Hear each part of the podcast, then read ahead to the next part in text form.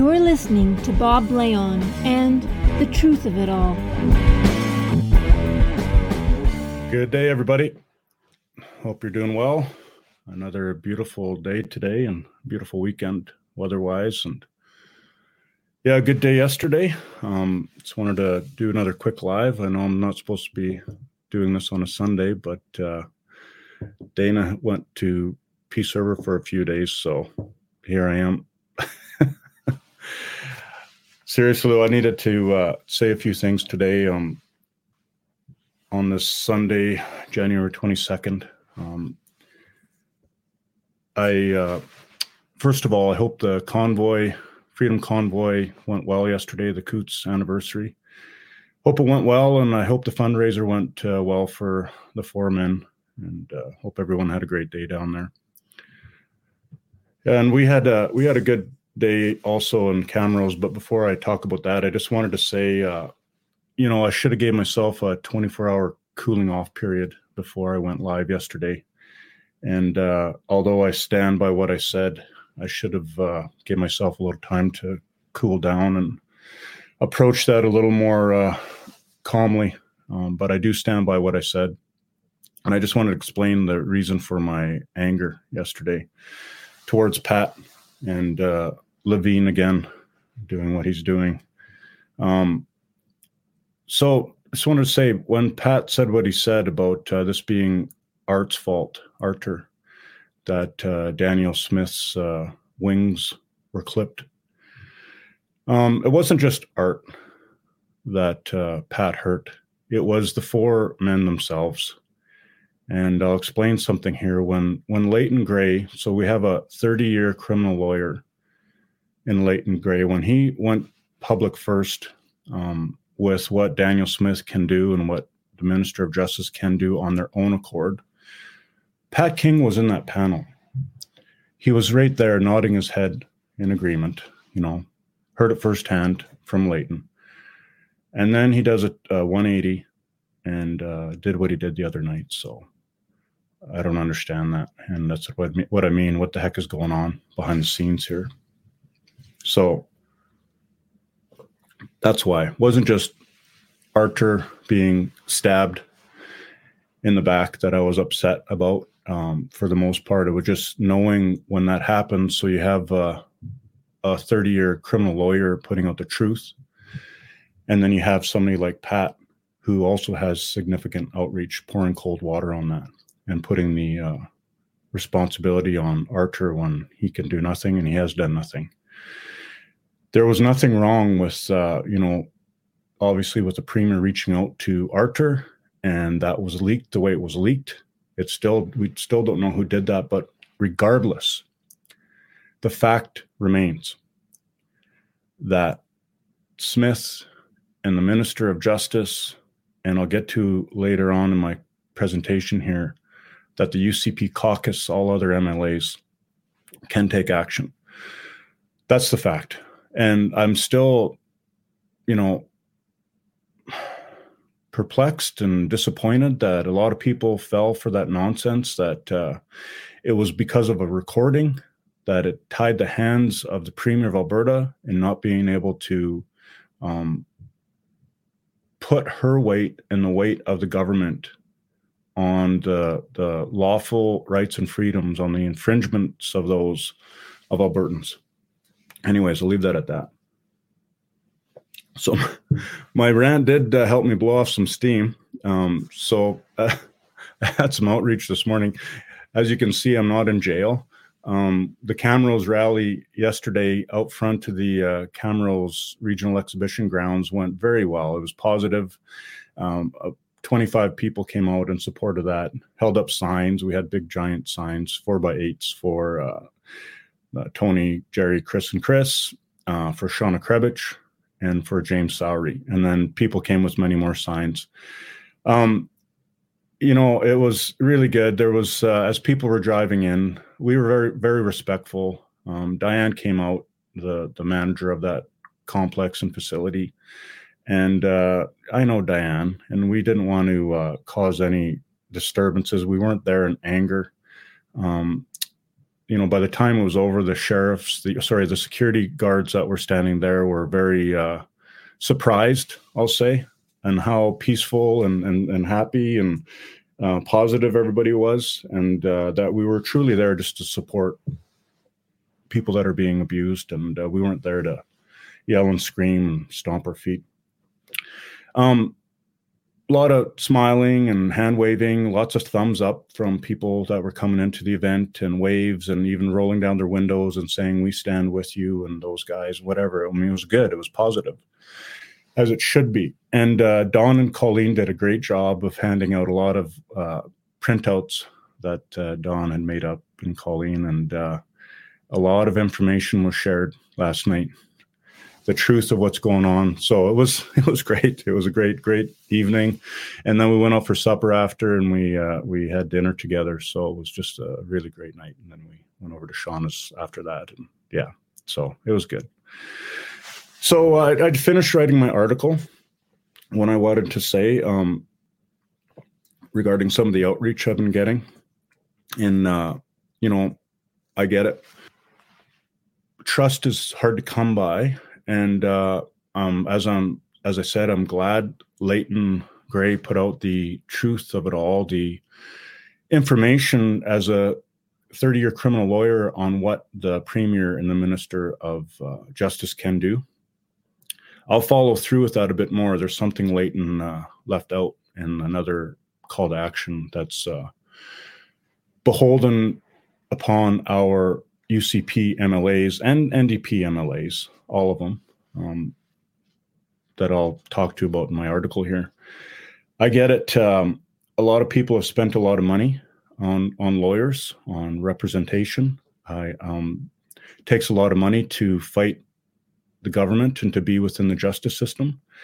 I've seen it play out many times. I've been in the courtrooms many days watching proceedings, and I understand uh, how broken it is and how abusive it is. And um, you know, regarding the the Coutts political prisoners, um, Tony put in five hundred fifty thousand dollars of his own money, and what does he have to show for it? Nothing. So, um, you know, it's it's kind of a catch twenty two. You need money to to stand and get represented in in the courtrooms and the justice system, but at the end of the day, the system itself is uh, weaponized against us, against the people. And so that's the problem. And it's done with intent. It uh, really strikes fear into the heart of a lot of people. You know, for example, what I'm focusing on today is children uh, being, you know, sexually preyed upon by pedophiles. And it stops a lot of people from even in that conversation standing up because in that conversation, as I've been saying, you're up against the whole system.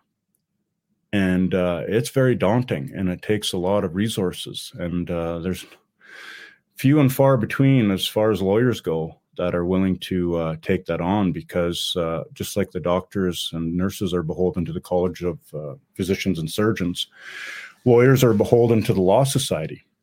And it's uh, like a, i'll call it for what it is like the college like dr Makis calls it a mafia mafioso and that's the same thing as the justice system. It's it's a very uh, hierarchical power structure, and uh, you know it's not what it was once once was. Uh, it's a meat grinder, as I call it.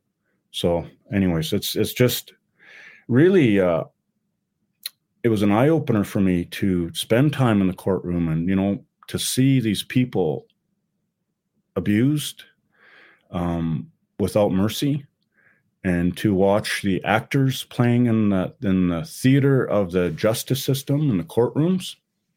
It's brutal. So i'm going to go ahead and i just wanted to read my article aloud and then i'm going to publish it later on. So uh, yeah i'm just going to get into it here.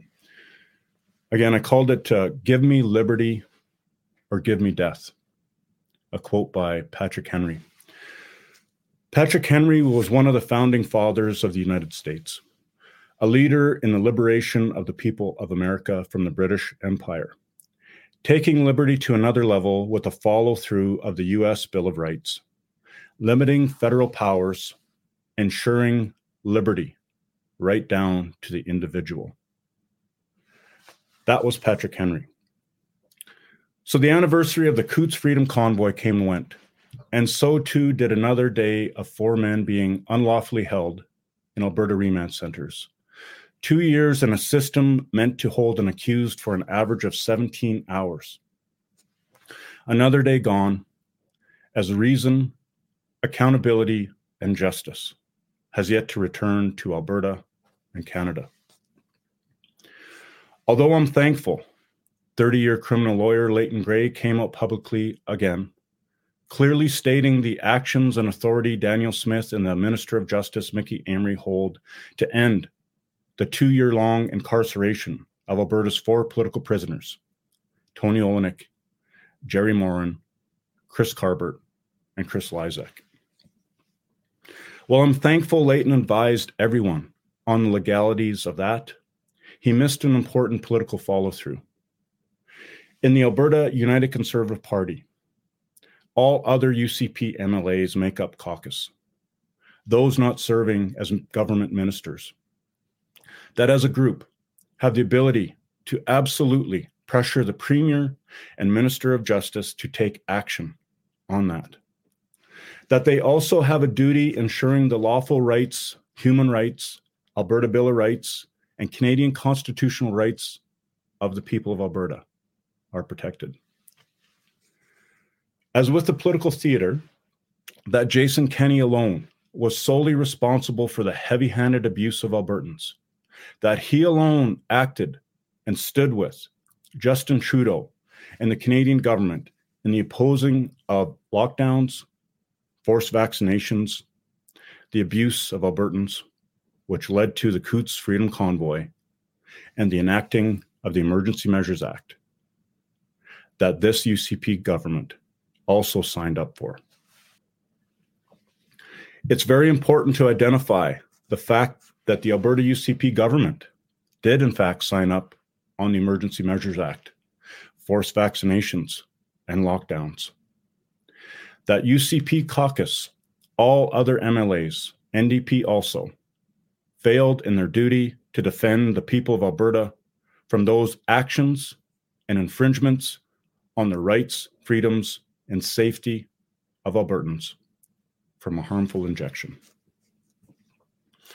Furthermore, there are those continuing to promote foolish political theater that taking over UCP CA boards, awaiting the next UCP annual general meeting, changing UCP party policy, or perhaps holding another UCP leadership review will ever hold accountable the government, will ever lead to the release, release of Alberta's political prisoners, the shutting down of COVID vaccines, the ending of net zero climate change fraud, or of children being protected from sexual predators.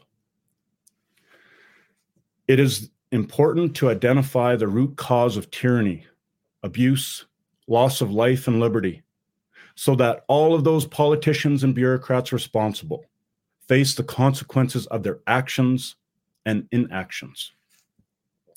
To those political collaborators, defenders of the politicians who abuse the people of Alberta, in doing what you're doing, in playing both sides, withholding true accountability, you are hurting your friends and neighbors, men, women, and children of Alberta.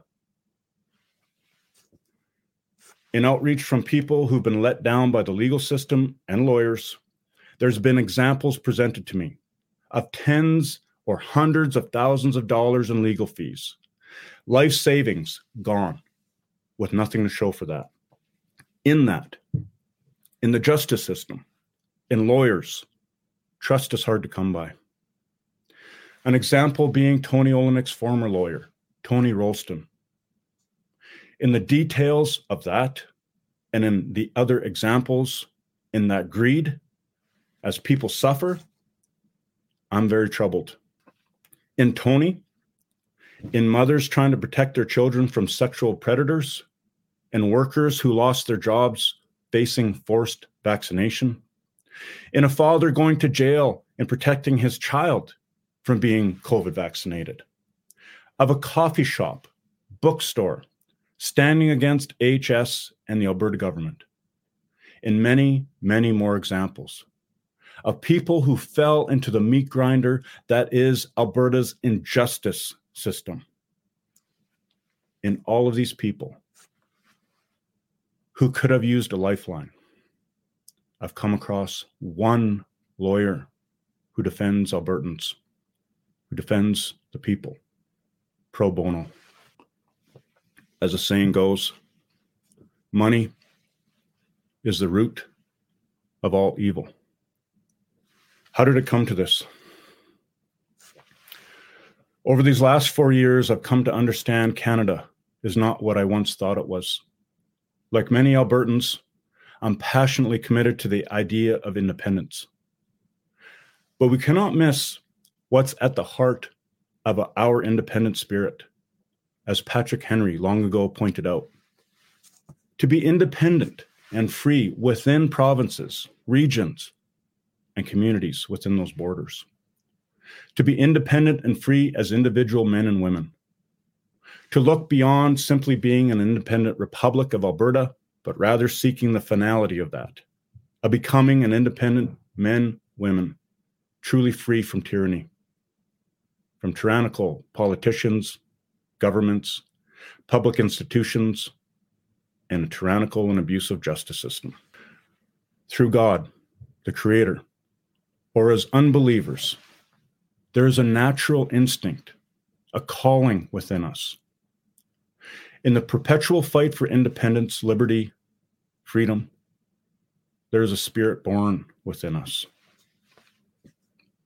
Over many decades, as we blue collar and middle class people lived our lives, raised our families, worked, operated farms and businesses, and also carved out a bit of time to enjoy life. Slowly but surely, we began to worry about bills, cost of living, and tax increases. We began to worry about the loss of liberty and prosperity, of our children and grandchildren's future in this country of Canada. Why was that? It was by design. In that the political judicial, and bureaucratic elites were carving out, cutting away our very existence, carving their slice of money and power as they carved away our independence and freedom. As I say, over these last four years, especially, I've come to understand Canada is not what I once thought it was. How could I not? The evidence is damning. It is written in the history books. It is written in the changing and additions of Canadian and Alberta law, Land Stewardship Act, Greenhouse Gas Pollution Act, Sustainability Act, Quarantine Act, Bill C 4, the loss of parental rights in their children's sexuality, discussions of that, facing prison in that in the COVID 19 Emergency Measures Act, in the Public Health Act, etc., etc. Where we as people, outside of a meaningless vote every four years, are now locked in with a political system closely guarded by a legacy political power structure and bureaucracy with no desire to relinquish power. And we as people have no voice and mechanism to bring to justice governments, politicians, and bureaucrats, as proven to be so in the highest court of Alberta